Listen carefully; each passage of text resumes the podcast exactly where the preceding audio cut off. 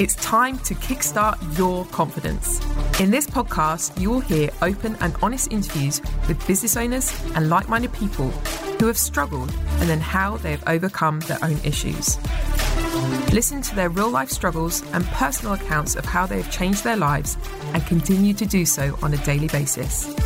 Get rid of stress, own your own space and thoughts.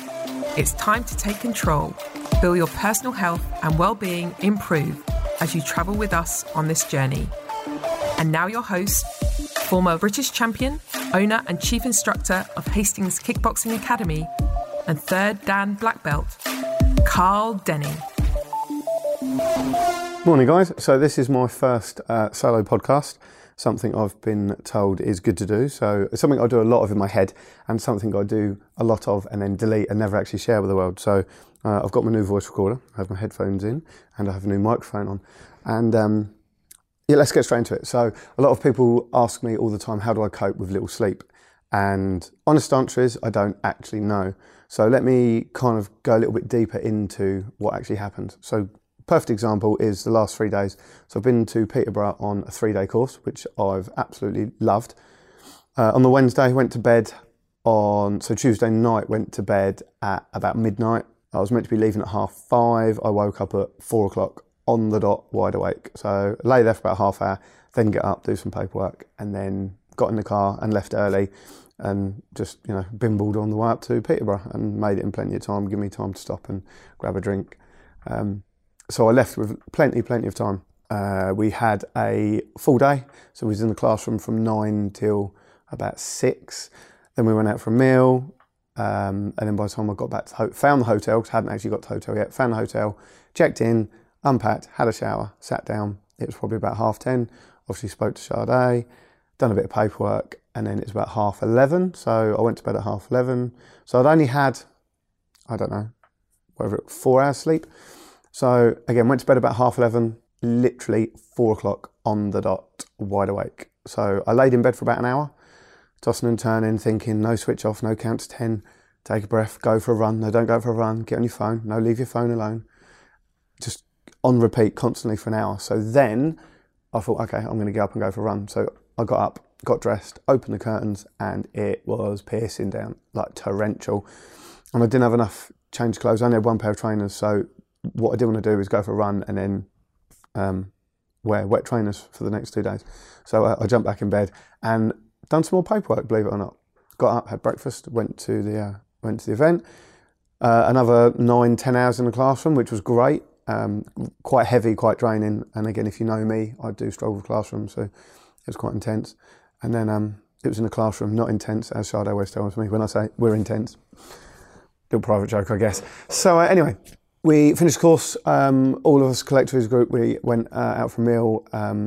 Actually, it's a lie, we didn't go for a meal. We went back to one of the guys' hotel. We went to the gym. We done some pads with a nice young lady called Sarah, who owns her own business and a company, which I'll come to in a minute. Then we all had a meal. Then we done a podcast. We just sat down, started recording. Hour and 10 minutes later, we're still going. So we finished that up, went back to the hotel. Again, it was gone midnight, I think, by that time. So I thought, right, I'm shattered. I've had no sleep. And then jumped into bed, probably about half hour to unwind. And then, you know, probably fell asleep about 1:30. Guess what time I was up? Yeah, you got it, 5:00. So again, another 4 hours sleep. You know, I'm not going to sit there and go, all right, it's 3 hours, 58 minutes, 4 hours sleep. Got up, you know, another 8-9 hours in the classroom, followed by a 2.5 hour drive home in torrential rain for the first hour, so my eyeballs were out here. And then got home and I said hello to the girls. I wasn't hungry, so down anything to eat, sit down, chilled out, done a bit more paperwork while I was watching Adam's Family, and then we went to bed. So I thought, I am knackered. I've had 4 hours sleep a night for 3 nights, been in the classroom for 8-10 hours a day, depending on which day. I thought, I'm going to absolutely crash out. Guess what time I was awake this morning? 3:13. So again, I lay in bed for half hour and I say to myself, go to sleep. No, get up and do paperwork. You might as well get it done. You're awake. And then Sade's like, are you okay? Then I need a wee, so I have to go to wee. Then I get back in bed. Obviously woke her up. She's like, you all right? I'm like, yeah, I'm fine. Just, you know, brains. So yeah, on it goes. So I got up at about 4, come downstairs, chatted to Nick. Hey Nick, if you watch this, we talked about Bellator, we talked about some of the fighters that we're starting to sign for the HKA USA. I've done a bit more paperwork on the podcast. And then I laid there for an hour, on, off, go to sleep, shut my eyes for a bit, wake back up, back on the phone, a bit more. And I'm not just looking through Facebook, I'm generally writing down business ideas, which I'm now going to crack on with. I can't remember the time now. So it's just gone 7 o'clock. Yeah. 3, 4, sometimes 5 hours of sleep a night, 4, 3 nights. And honestly, how do I feel? I feel all right. I feel all right. And people say to me all the time, they say, how do you cope? How do you cope? I guess from the age of 8, 9, 10, I've always, I had a paper round when I was like 11. I know you wasn't meant to have until 13, but obviously lied about my age. I wanted money, so kept harassing newsagents until I got a paper round and told them I was 13. So I've always been awake since 5:30, 6 o'clock, since I started senior school in reality. From the age of 11, we were going to shows, and a lot of shows were in Norfolk, Guildford. So it meant a 6 a.m. start, which means getting up at 5, getting your kit ready, getting to the gym, meeting, and then going. So, yeah, so my brain has always been used to it. And then over the last few years, it's probably got worse with the business growing and me trying to do a better job and starting to employ people, having staff, having more members, dealing with more issues and problems. It obviously gets into your head a little bit. So I started to struggle quite a bit, I think, not with the lack of sleep, but just with struggling with not sleeping. And then, if I'm honest, what I was struggling with was everyone telling me that it's wrong and I'm going to be ill and I'm going to die and I'm going to crash and burn out. But again, I've been up since 3 a.m. and I feel fine. I wouldn't say headache, got a little bit of pressure on my head, but to be honest, I have that most days. So the biggest pressure was people telling me that I needed help. So then I started to go, well, maybe I do need help. Maybe I do need help. Maybe I should go and see a doctor. So that dwelled on it a bit. And then you try night nurse. I've never tried like sleeping tablets. Someone did give me a couple of drops of something. I couldn't tell you what it was. And all that done is gave me anxiety. They go, this will make you sleep. You know, it really calms me, chills me out. You know, I sleep for 10 hours when I take this stuff. I took it. I was up for 4 hours with anxiety. So that is, that didn't work either. So last year I went to hypnotherapy. One of my biggest problems was when I used to go to bed, I couldn't switch off. And that's something I've dealt with now. So for example, I'd go to bed on my phone after watching TV. I'd deal with an hour of emails and Facebook and paperwork. Then I'd put the phone down and then my brain's still going tick, tick, tick, tick, tick, tick, tick.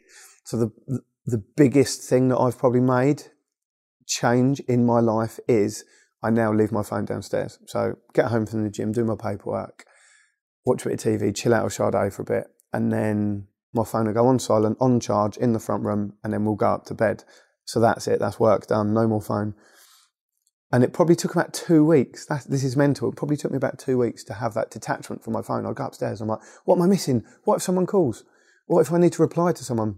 For example, like, I get messages at 3 o'clock in the morning. Hi, Carl, hope you're well. Can I book in for a PT?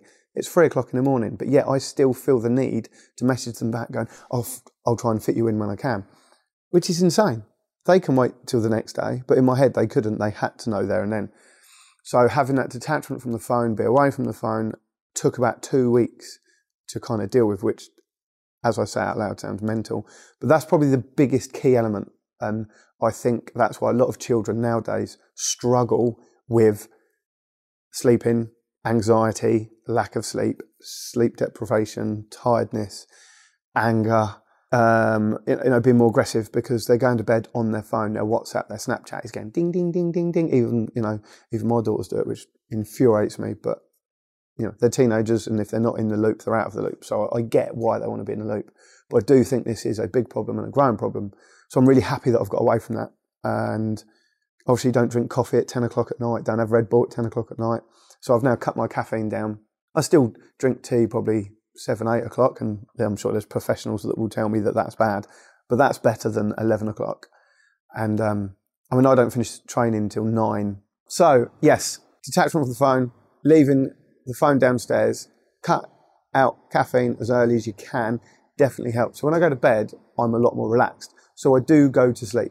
So I probably used to get 3 to 4 hours a night, roughly.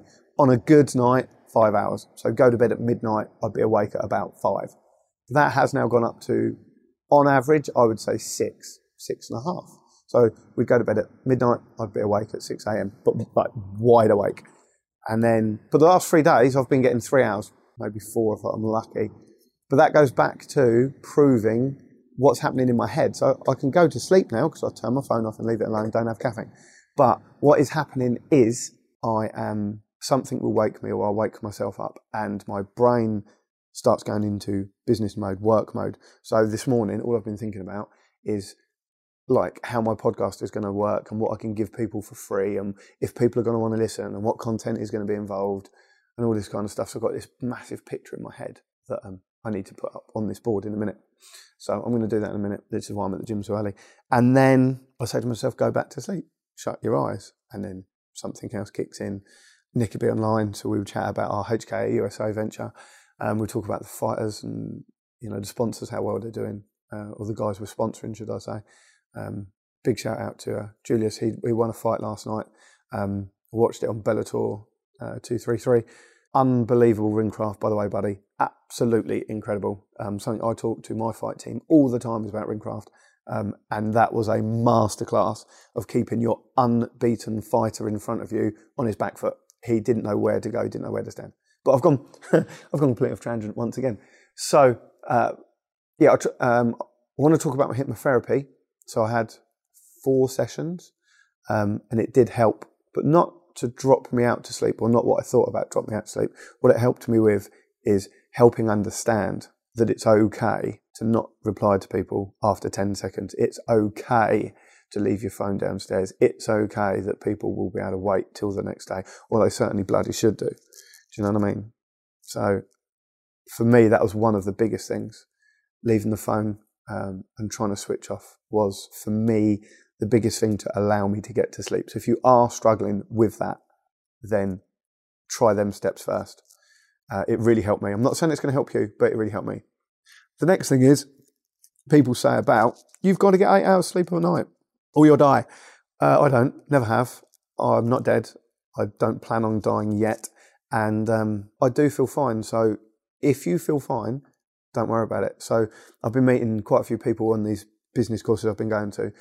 And a lot of the entrepreneurs get up at 4 a.m, go to the gym at 4:30, have their breakfast, get ready for work at 5 a.m, and then crack on. So their busiest time is from 5 till 8, 8:30 in the morning, when Facebook isn't busy, their emails aren't going off, they're left alone and they can crack on with their work.